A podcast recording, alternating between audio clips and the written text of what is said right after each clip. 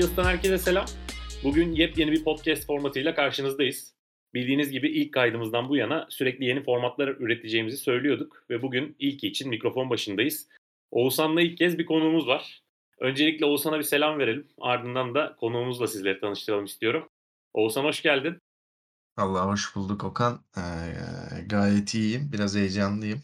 İlk defa farklı bir podcast programına kayda girdik. Ee, değerli bir konuğumuz var.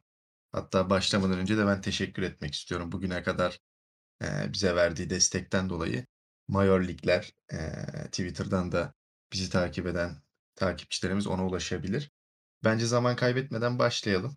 Ee, gelecekte de böyle kayıtlarımızın olacağını buradan da duyurmuş olduk bu şekilde. Aynen. Sen zaten girizgahı yaptın. Ben de e, hem ona topu atmak hem kendini tanıtması için bir e, dinleyicilere bahsedeyim. Yani özellikle Twitter üzerinden futbolun teknik analiz boyutunu e, paylaşan, yazan sayfaları takip eden insanlar tanıyordur büyük ihtimalle Major Ligler hesabını. Ve e, eğer bu kayıtla birlikte de tanışacak olan dinleyicilerimiz varsa takip etmenizi şiddetle tavsiye ettiğim yani dediğim gibi Major Ligler hesabının kurucusu Anıl bizlerle bu akşam. Anıl hoş geldin. Nasılsın? Eee, iyiyim. Sizler nasılsınız? Çok teşekkür ederim öncelikle, eee, bu podcast deneyimini bana ilk defa yaşattığınız için. Ben de sizin sayfanızı bir arkadaşım vesilesiyle gördüm. Değerli bir iş yaptığınızı düşündüğüm için de katılmaktan çok memnun oldum. Yani zaten biz e, uzun zamandır birebir asla tanışmasak da Twitter üzerinden sürekli iletişim halindeydik ve e, böyle farklı konuklar alacağımız e, içerikler yaparken de ilk aklımıza sen gelmiştin. E, davetimizi de çok e, nazik bir şekilde kabul ettiğin için teşekkür ederiz. Çok sağ ol. Çok değerli. E, umarım senin de yolun açık olur. Başarılarının devamını diliyorum şimdiden. Teşekkür ederim. Sağ olun. Sizin de aynı başarılarınızın devamını dilerim. Çok teşekkürler. O zaman ben uzatmadan konulara bir giriş yapayım. Ee, biliyorsunuz benim de önceki podcastleri dinleyen e, dinleyicilerimiz biliyordur. Sürekli selam çakmalarım meşhurdur. Bu kez de Zafer Algöz'e selam çakarak başlayayım. Tabuldot'ta neler var der o. Ama tabii Tabuldot'ta ne var onu konuşmadan önce ben çok kısa bir teşekkür etmek istiyorum. Ee, Mod Excel rap grubundan bilirsiniz belki Evren Best Evren Besta'yı. Ee, Evren Besta'ya çok teşekkür etmek istiyoruz. Prefields Podcast'i ekibi olarak, Prefields ekibi olarak daha doğrusu. Çünkü e, podcastlerimizin intro ve outrolarında onun soundlarını kullanmamıza büyük bir keyifle izin verdi ve başarılarımızın da devamını diledi. Ona gerçekten minnettarız. E, ona da selam çakmış olalım. Ve daha fazla uzatmadan da başlayalım. Malum artık ligin yarısını geride bıraktık. Yani tabii birçok takım maç eksiği var ama e, temelde 21 hafta geride kaldı.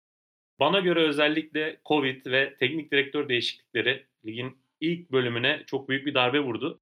Ama yine de yolumuza hızla devam ediyoruz. Önce geride kalan sürecin genel bir yorumuyla başlayalım. Anıl senin de mümkün olduğunca e, her maçı takip etmeye çalıştığını biliyorum. Geride kalan 21 haftayı nasıl okuyorsun, neler düşünüyorsun, neler ön plana çıktı, neler hayal kırıklıkları yarattı. Ardından da Oğuzhan'lı yorumlarıyla devam edelim.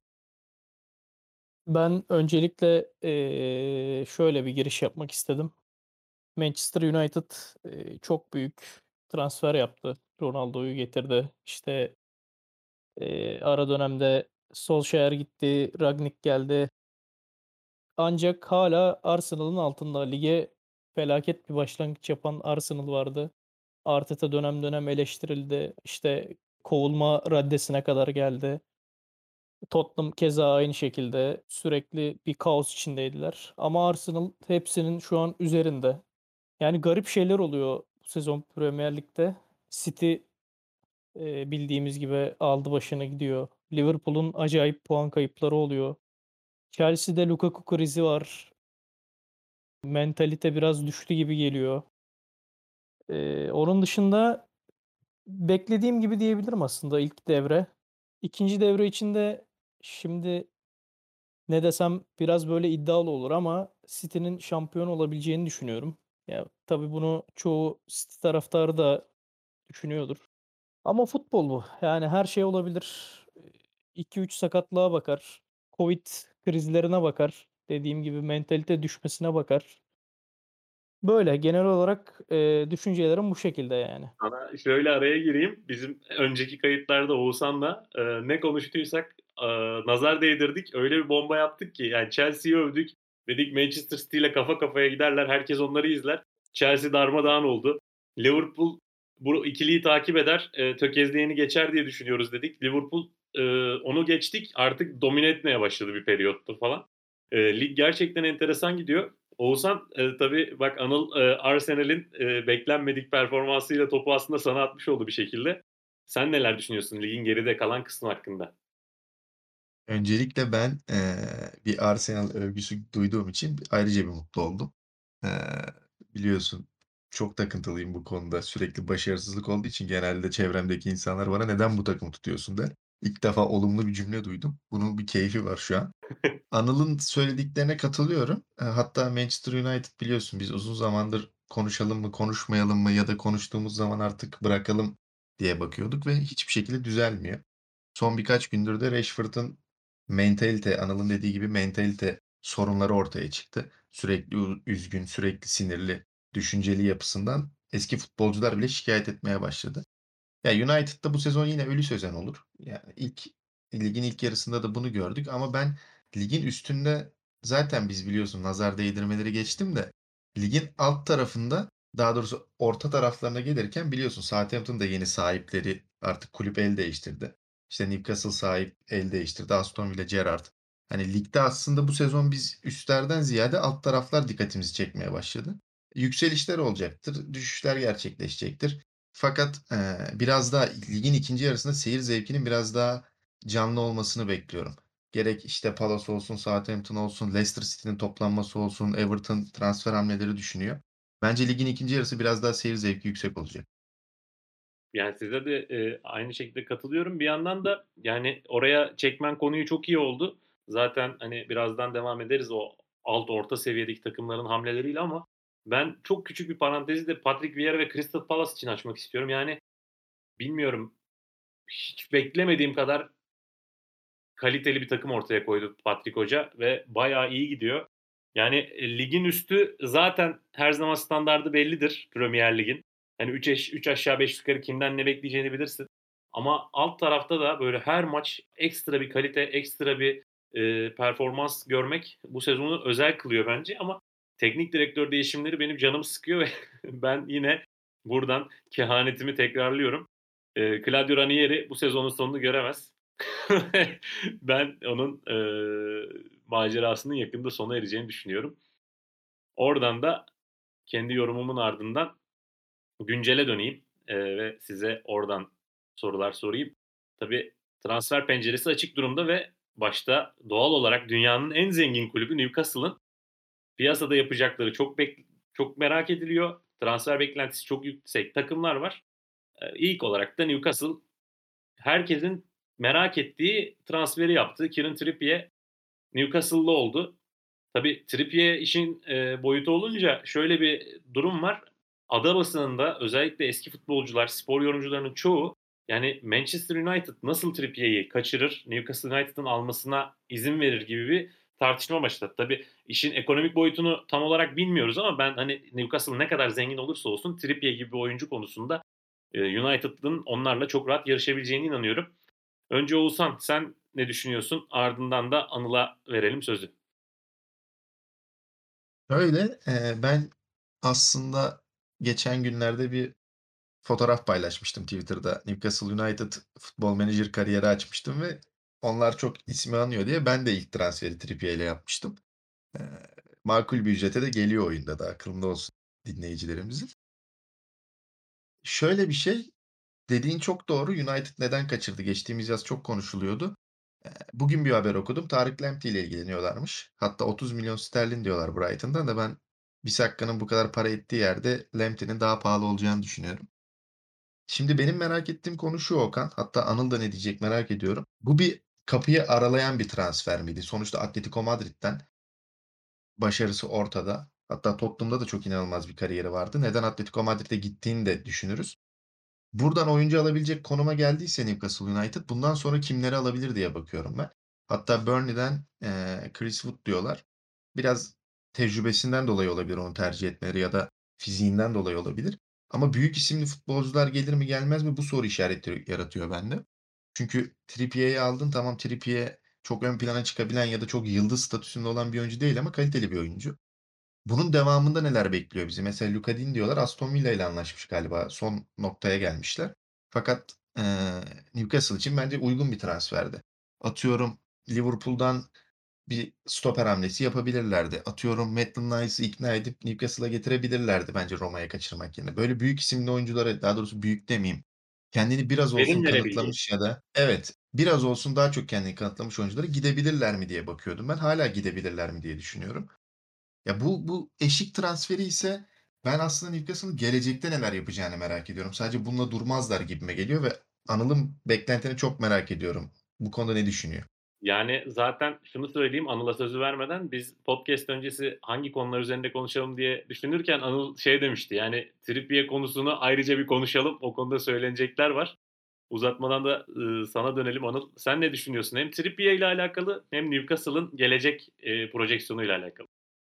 Ee, şöyle gireyim. Newcastle Premier Lig'de önemli bir takım. Yani şu şundan dolayı böyle bir cümle kurdum.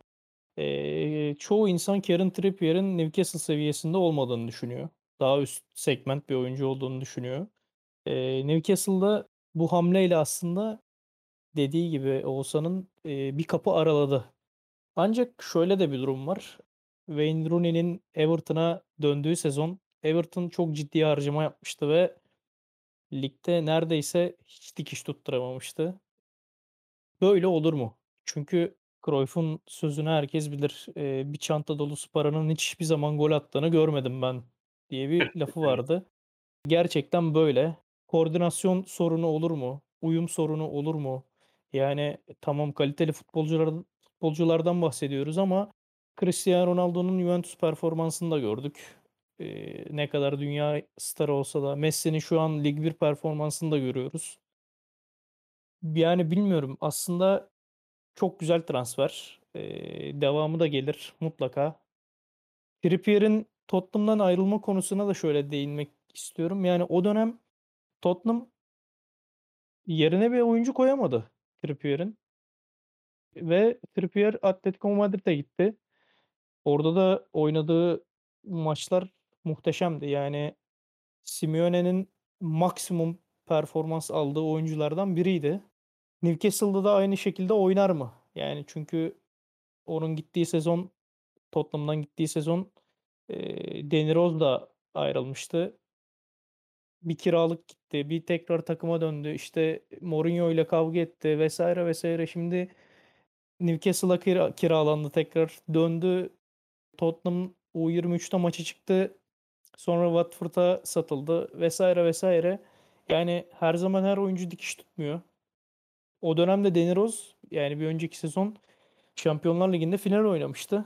Ya bilmiyorum. Umarım heyecan verici bir kadro kurarlar. Açıkçası böyle orta segment bir takımın eee, yukarılara oynamasını isterim. Yani senin sözüne şöyle araya gireyim. Eee, ben mesela yani Trippier Simeone eee, ilişkisinden bahsettin. Orada şuna çok önem veriyorum. Trippier'in yani onunla beraber çalışan hocaların ekstra yorumlarını okumuş biri değilim. Tamamen sadece gözlemci olarak bunu söylüyorum. Eee, gerçekten savaşçı bir ruhu var ve Simeone onun o içindeki ruhu sahada çıkarmasını sağlıyordu. Ben birçok, eee, La Liga maçı izledim. Atletico Madrid'de hatta, eee, çok takip ederdik bir arkadaşım var. Orada böyle görüyordum onu, o mücadeleci ruhunu. Eddie Howe'la bu, ııı, ilişkiyi yakalarsa, ııı, güzel bir birliktelik olacaktır ama ben şeye şaşırdım hatta yani Oğuzhan sen de o konuda ne düşünüyorsun? Ben Trippier hamlesini evet bekliyordum ama hemen peşine de bir orta saha hamlesi bekliyorum mesela. Yani, takımın her yeri takviye istiyor da Jonjo Shelvey çok değerli bir oyuncu olabilir ama, hani, bu takımın ligde kalması gerekiyorsa çok daha yaratıcı, çok daha mekanik oyunculara ihtiyacı var bence. Ya şunu söyleyebilirim, hatta biraz gülelim. Hani Jonjo Shelvey uzaktan gol atacak diye de artık sürekli forma vermenin anlamı yok. Her maç şöyle bir 4-5 kere kaleyi yokluyor ama bir kere attığında da çok güzel attığı için insanlar tabii bir şey diyemiyor ama artık Newcastle'ın o 30-35 metreden gol atmaktan çok daha fazlasına ihtiyacı var. Tren kaçacak yoksa. Senin söylediğin çok doğru. Mesela atıyorum, biz hep şunu söylemiştik seninle. Yurt dışından oyuncu getirmekte biraz zorlanabilirler. Çünkü kimse düşecek bir takıma gelmeyebilir ama hem düşme düşmeme tecrübesi olan hem de Premier Lig'i tanıyan Premier Lig içinden transferlere yönelebilirler diye bakıyorduk biz. Hani Burnley'den Chris Wood hamlesi bunu biraz daha e, ortaya koyan bir hamle zaten. Bence e, Howe Bournemouth kadrosuna da bir bakıyordur acaba birileri gelir mi diye bir düşünüyordur. E, kurtarıcılar geri gelir mi diye. Soru işareti bu. Bence de kesinlikle bir orta saha hamlesi. Yani stopere Umtiti diyorlardı. Barcelona ile galiba kontratını uzattı. Ferran Torres'in de e, lisans alabilmesi için bir indirime gitti. E, kesinlikle bir orta saha. Hücum hattında Wilson'ın bir galiba bir 6 ya da 7 haftalık bir sakatlık süreci var. Oraya da bir hamle gerekiyor. Tam Chris Wood hamlesi ne kadar doldurur emin değilim. Şu ana kadar 3 gol atmış bu sezon. Büyük transferler bekliyorum ben biraz da. Yani büyük olmasa bile nasıl diyeyim. Çıkıp Southampton'dan e, Ward Prowse'u koparamazsın ama onun denginde oyuncuları bulabilirsin bu ligde. Yani gidip Watford'dan oyuncu çekebilirsin. Bunlar da düşme potasında bulunan bir takım. Düşmemek için oynayan bir takım ama e, rakiplerinden de biraz bir şeyler koparabilirsin. Çünkü para var ve sonuçta hatta şu anki dönemdeki en ihtiyaç duyulan şey para. Çünkü Covid'in de en büyük etkilerinden biri parasızlık oldu. Ya bence biraz daha aktif geçerlerse daha büyük transferlere imza atabilirler. Şunu da düşünüyorum yani büyük şu an bilmiyorum kadrosunda kaç kiralık oyuncu var Newcastle'ın ama ee, ikiydi galiba Premier Lig kuralı rakiplerden. İki kiralık oyuncuya izin veriyordu lig içinde. Genç oyuncular da yönelebilirler. Mesela Crystal Palace'ın Gallagher'la yaptığını, işte Norwich'te Williams'tı galiba Manchester'dan gelen. Böyle transferlere de bakabilirler gibime geliyor. Yani o mesela ben o konuda sana katılıyorum. Para varsa Tanguy Ndombele'yi mesela düşünmelerini ben beklerdim. Tabii çok mu pahalı gelir finansal fair play limitlerini de bilmiyorum açıkçası ama buradan da şeye bağlayacağım. Mesela ben Coutinho'da ısrarcı olmalarını, Coutinho'yu getirmelerini bekliyordum ama bir yandan da şey dedim. Zaten Almiron var. Bir tane daha Telmaş'a ihtiyaç yok gibi bir şey mi düşündüler? Yani hani fiziksel kalitesi çok yüksek olmayan. Oradan da hatta Aston Villa ve Gerrard'a bağlayalım. E, kulübün Gerrard'la zihin yapısını tamamen değiştirdiğini gördük zaten. Oynanan maç futbol performansı tamamen ortadaydı. Yani herkese kök söktürdüler. Kazanırken de kaybederken de. Ve Coutinho'nun gelişiyle hedeflerin de aslında değiştiği mesajı var. Ortaya çıkan bu. Anıl hem Coutinho-Gerrard ilişkisi hem de Aston Villa-Gerrard ilişkisi ne bekliyorsun, neler düşünüyorsun bu ikililerden? E, Gerrard'ı Rangers döneminde takip ettim. E, yani çok büyük futbol adamı. Oynattığı oyunu da e, Rangers'ta mesela nasıl söyleyeyim bir oyuncunun gözünde şu yoktu. Yani egoistlik e, işte ne bileyim e, ben takımdan büyüğüm işte aşırı hareketlerini görmedim. Gerrard bunu zaten sahaya da çok güzel yansıtıyor. Hatta şöyle bir şey de söyleyeyim size. Saha içinde ne kadar ciddiyse yani çalıştığı kulüple ne kadar ciddiyse saha dışında da bir o kadar sempatik bir isim. Çok birçok videosunu izledim. Kendim de hayranıyım zaten. Aston Villa'ya gelmesiyle beraber e, çok büyük şeyler değişti. Yani şu an şöyle düşünüyorum. İlk 6'da bitirebilirler. Bu benim kendi iddiam. İlk sezonunda söylüyorum bunu. Coutinho olayı mutlaka verim alır ama Coutinho'nun kafasında ne kadar futbol var? Önemli olan soru bu. Çünkü şu an bana desen ki Neymar'ı aldık, işte Newcastle'a getirdik. Newcastle işte rüya takımı kurdu. Ben derim ki Neymar'la olmaz bu iş. Çünkü kafasında futbolu gerçekten bitirmiş bir isim. Coutinho'nun da oynadığı son sezonlara bakarsak işte bir oynadığı Barcelona Bayern Münih maçı vardı. Çok e, istekli oynadığı diyeyim. Onun dışında hatırlamıyorum. Nasıl olur bilmiyorum ama Gerrard'la ilişkisi e, zaten kuvvetli. Muhtemelen bir alışma süreci olur Coutinho'nun. Premier Ligi yakından tanıyor ama Gerrard'ın etkisiyle e, güzel bir form yakalayacağını umuyorum. Bunu da şuna bağlayacağım. Ancelotti, e, James Rodriguez. James Rodriguez'in de kafasında bir dönem futbol yok gibiydi. Everton'da harika işler yaptı geçtiğimiz sezon. Buna benzetiyorum aslında. Yani Coutinho böyle bir başarı getirebilir Aston Villa'ya. Bu şekilde. Yani sana şöyle e, bir ilave yapacağım. Sen Big Six yani topa e, yukarıda bitirir, ilk altıda bitirebilir dedin.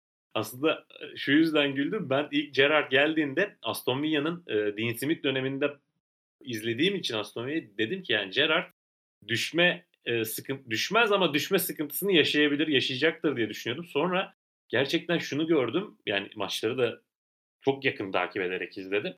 Yani Via'nın problemi zihniyetteymiş. Oyuncu kalitesinde zaten bir problem yok. Ve Gerrard gibi bir ikna edici, Gerrard gibi bir figür gelince oyuncular bambaşka bir moda girdiler. Yani o yüzden gerçekten hani benim ilk e, tespitim ne kadar hatalıysa bu da olmayacak bir şey değil. Ha, yine zor olacaktır ama ben uzun vadede Aston Villa'nın kulüp hedeflerini çok yukarı çektiğini hatta Oğuzhan sana da öyle vereyim.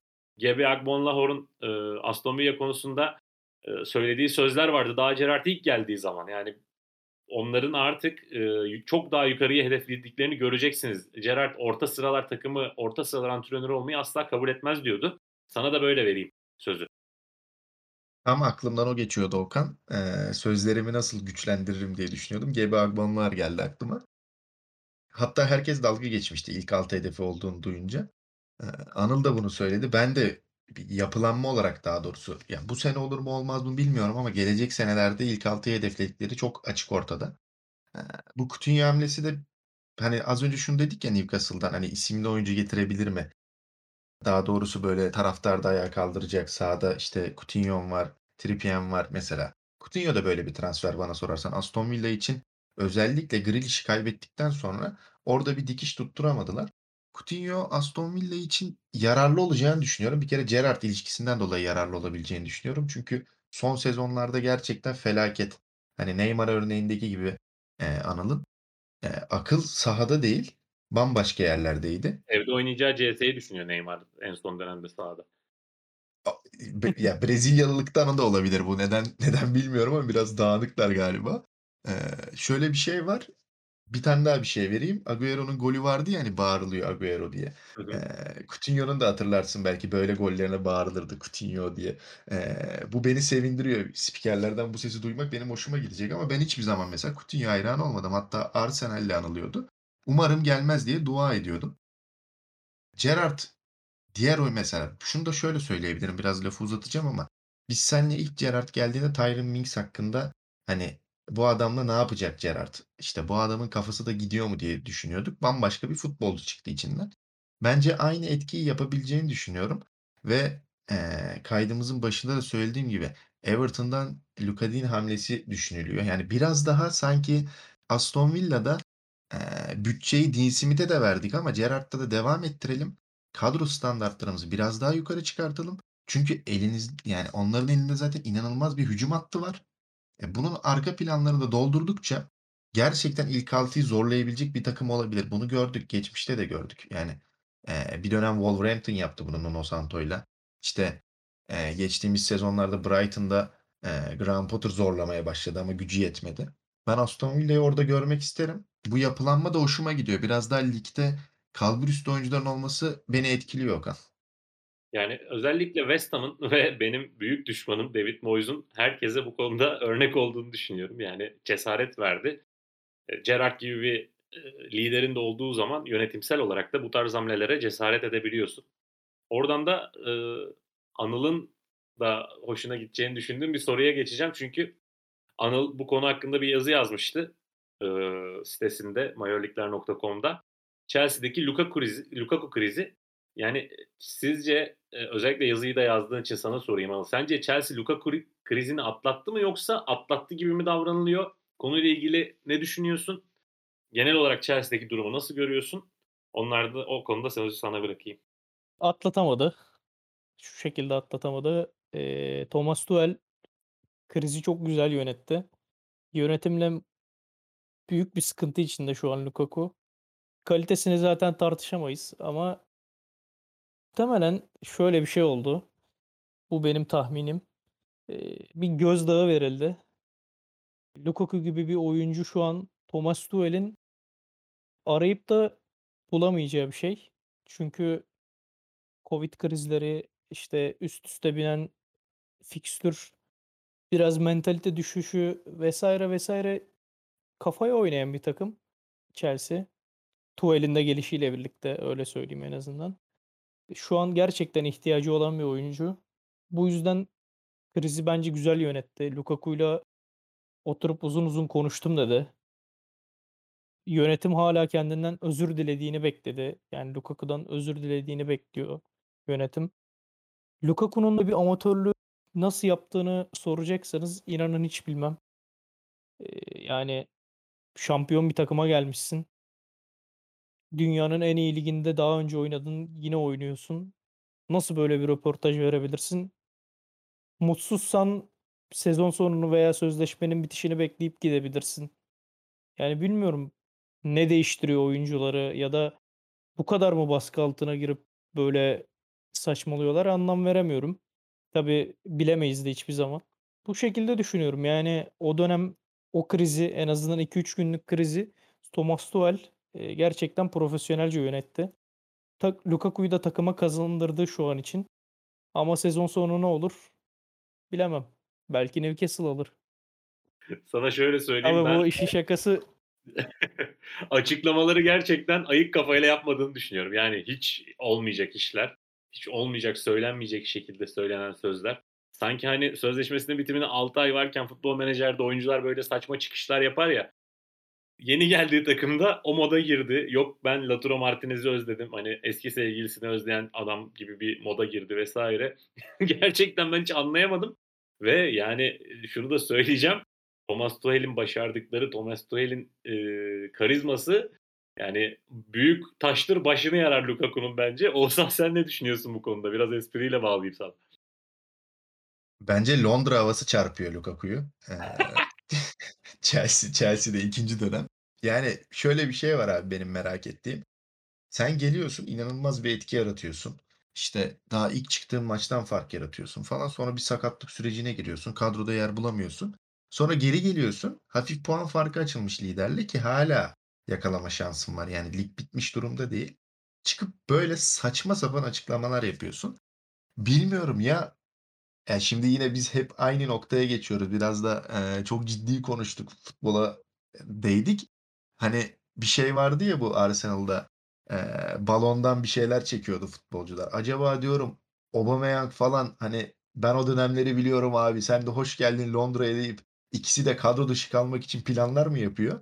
Bunu merak ediyorum. Saçma sapan açıklamalar gerçekten saçma sapan. Yani çıkıyor senin o zamanki menajerin şu an Tottenham'ın başında diyor ki şu anki menajerimden daha iyi bir menajerle çalışıyorduk falan diyor. Ya bu hiç akıl sağlığı yerinde olacak açıklamalar değil. Ama şunu söylemek istiyorum. Çok da lafı uzatmayayım. iyice kayıt uzadı. Ne kadar oyun yapsın, Tuhel'i yemeye çalışsın. Tuhel'i geçmişte de çok Dortmund yıllarında da böyle olaylar yaşıyordu. Paris'te de böyle olaylar yaşadı. Eee Tuhel'i yersin ama en tepedeki Abramovich bir daha aynı hataya düşmez yani. Bu çok sert olur geri cevap. Gerçekten Abramovich'e bağlanması güzel oldu. Podcast'in sonuna da gelirken e, güzel bir e, eğlenmiş olduk bu şekilde. Yani e, kayıt yine bayağı uzadı. Hatta birkaç soru daha hazırlamıştım. Onları da konuşuruz diye düşünüyordum ama çok uzatmayalım. Çünkü zaten devam edeceğimiz bir podcast serisi olacak. Hem Anıl'ın da bizlerle e, olmaya devam ettiği içerikler üreteceğiz. E, şimdilik noktayı koyalım diye düşünüyorum. Anıl e, kayda katıldığın için çok teşekkür ediyorum. Zaten biraz önce söylediğim gibi düzenli aralıklarla birlikte içerikler de üreteceğiz. Onun da dinleyenlere, senin okuyucularına, bu vesileyle dinleyecek olan takipçilerine de mesajını vermiş olalım. Umarız sen de çok keyif almışsındır. Sözü sana vereyim. Eee, öncelikle Prefields ekibine, eee, Oğuzhan ve Okan'a çok teşekkür ederim. Eee, ilk defa podcast podcast deneyimim oldu. Devamının da gelmesini çok isterim. Eee, harika bir ekip. Konuşmaktan, eee, sadece podcast olarak değil, podcast dışında konuşmaktan da çok büyük zevk aldım. Bu içeriklerin devam etmesini de çok istiyorum. Sayfanızı da şiddetle takip etmelerini öneriyorum takipçilere. Ben teşekkür ederim sizlere. Çok sağ ol. Çok teşekkürler. Oğuzhan e, sana da teşekkür ederim. Güzel bir kayıt oldu. E, hep da hayal ettiğimiz e, böyle farklı projelere, farklı içeriklere de yavaş yavaş başlamış olduk. Anıl da ilk katılan olduğu için özel oldu, güzel oldu. Kapanışı sen yap istersen. Dinleyenlere ben de çok teşekkür ediyorum. Söz sende Oğuzhan. Ben de aynı şekilde ilk başta teşekkür etmek istiyorum. Çünkü eee, ilk Merhaba Dünya adlı bölümümüzde eee, biz hep yalnız olduğumuzu söylüyorduk. Kimse yok diyorduk. Eee, bize el uzatan insanların başında Anıl geliyor.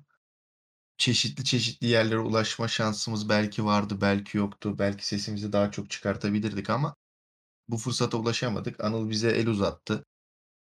Tanışmış olduk bu vesileyle. Çok iyi diyaloglar kurduk. Büyük daha büyük projelere belki olanak sağlamak için iyi bir başlangıç yaptık. Öncelikle onun ağzına sağlık diyorum. Ayrıca teşekkür ediyorum. Bunun dışında da böyle farklı farklı hatta benim söyleyecek bir şeylerim var. İşte, "Arkadaşlar ben de şunu konuşurum." diyebilecek kim varsa bizlere ulaşmasını istiyorum. Eee, sırf eğlenmek için bile olur. Eee, kapımız herkese açık. Eee, bizi dinlediğiniz için teşekkür ederim. Görüşmek üzere diyorum.